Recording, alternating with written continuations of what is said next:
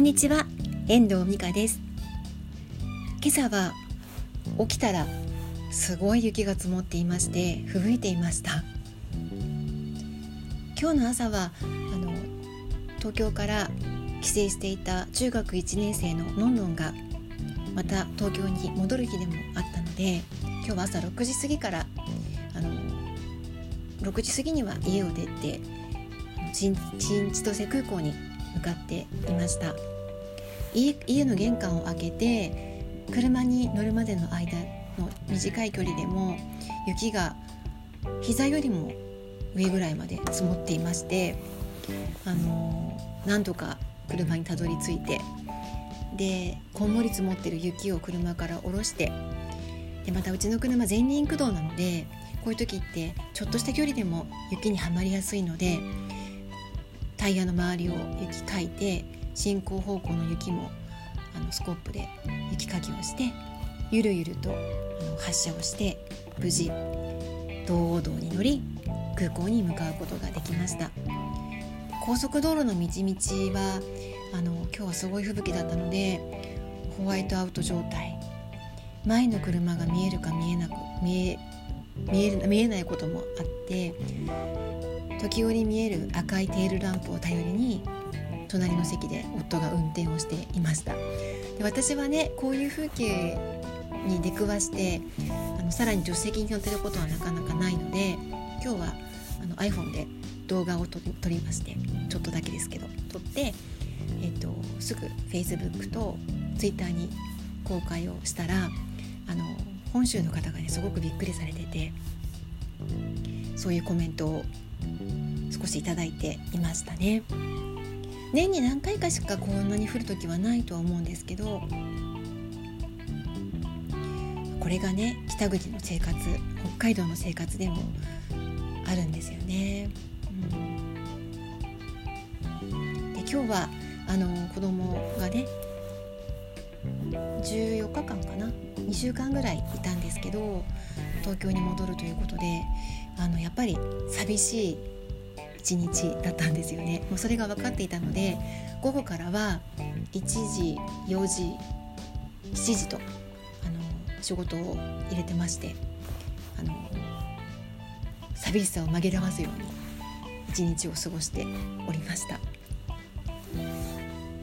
なんかこの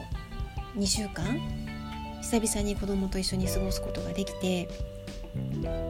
あ、勉強の状況だったりとか友達との生活だったりとか寮での生活状況などを聞きながら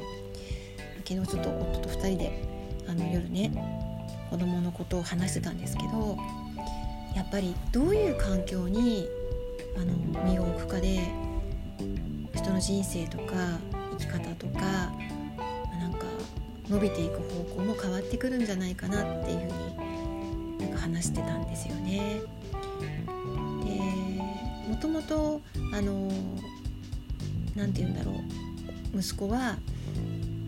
友達に影響されたり周りの友人に影響されることがとても多くて中学受験を考えた時もあのお友達から誘われて受験しないかって言われたのがきっかけだったんですよね。であったりとかあと野球をやってるんですけどあの野球も誘われたから始めたんですよね。まあ、始めてみて面白いことは面白いんですけどでもそれ以上伸びていこうとか、まあ、欲がないんですね。野球やってるんであれば本当はねなんかあの帰ってきたら素振りをしたりキャッチボールをしたりとか体力づくりをしたりとかしてもいいのかなって思うんですけど一切してなくて2週間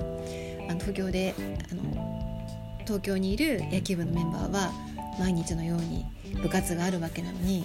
こちらに帰ってきてね、まのんびり過ごしている本人を見て、まあ、そんなに上手になりたいとか思ってないのかなとかあの特別こ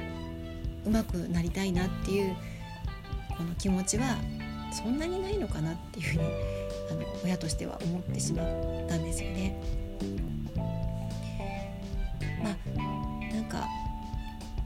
っぱりそういうあの友達の中にいれば毎日のようにあの練習したり声かけてもらって自主練したりするみたいなんですけどね。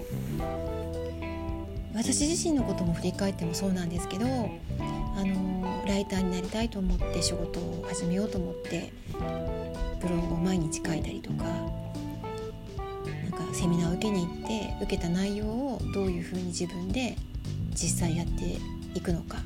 まあ、実現実現というか実行していくのかとかそれはやっぱりあの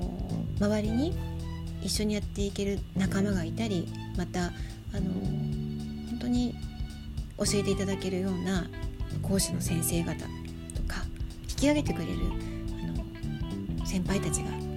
いてそこに自分が追いつきたいと思うから頑張るんであってなんか私自身も周りの人に育ててもらってるというかあの周りの人がいて自分が頑張っていけるっていうのがあるのかなっていうふうに思うんですよね。だから普段から自分がどこにどういうあの人たちと関わっていくのかどういう人たちと関わっていきたいのかどういう人たちの中に自分が身を置きたいのかっていうのはすごく大切なことかなっていうふうにあの息子の姿を通しまた自分のことも振り返りながら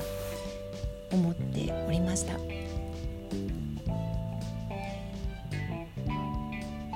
か自分の周りの人が自分自身を作っていくっていうふうに考えても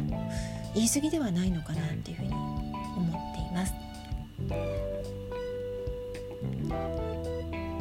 はい、では今日はこの辺りで終わりたいと思います。最後までお聴きいただきましてありがとうございました。また聞いてくださいね。